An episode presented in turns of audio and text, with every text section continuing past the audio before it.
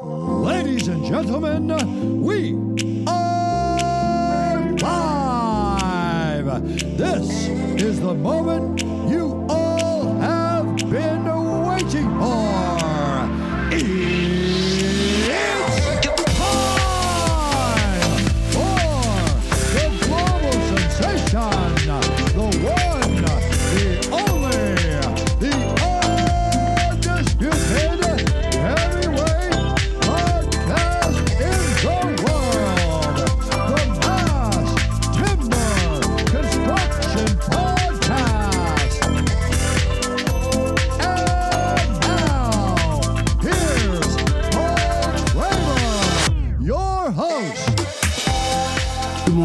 afternoon, or good evening, wherever you are in the world today. Welcome to the Mass Timber Construction Podcast. My name's Paul Kremer, your host. I look forward to bringing you all the news from around the world in mass timber construction land each week. Thank you, Bruce Buffer, for the introduction, and I hope that you are having a great week.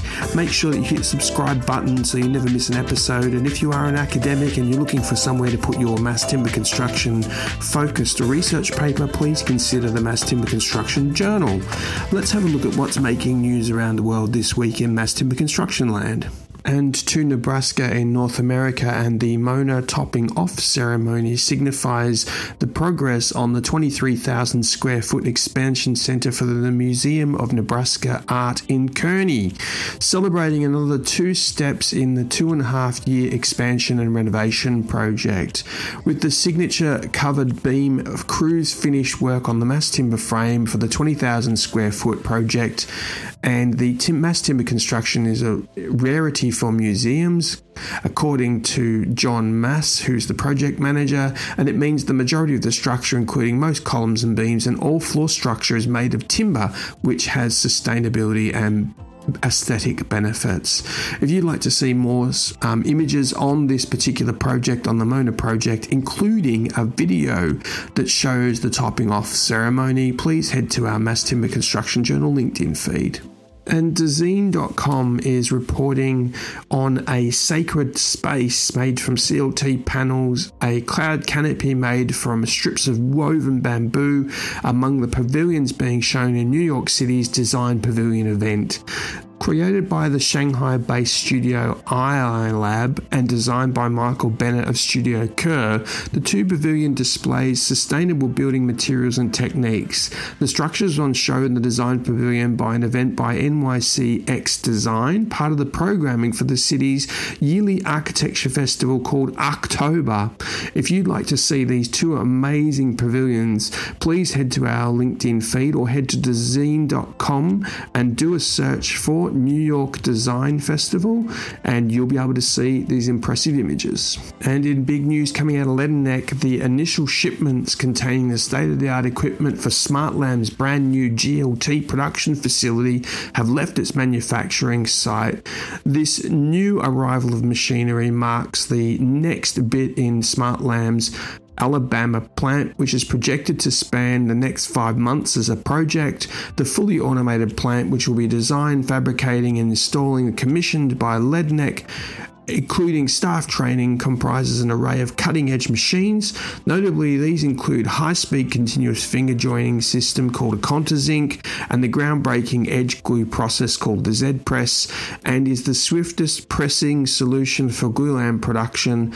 The Roto Press will be an amazing addition to the new equipment at SmartLam. Congratulations to the team. We look forward to seeing what the production capacity is and what the product looks like coming out of your plant. And back to New York City, and the New York City Economic Development Corporation has launched a technical assistance initiative to support mass timber projects in early phases of planning and design with the goal of spurring on development in a novel medium in the concrete and steel city called the New York City Mass Timber Studio will be operating by the NYC EDC and the Mayor's Office for Climate Environmental Justice in collaboration with other partners.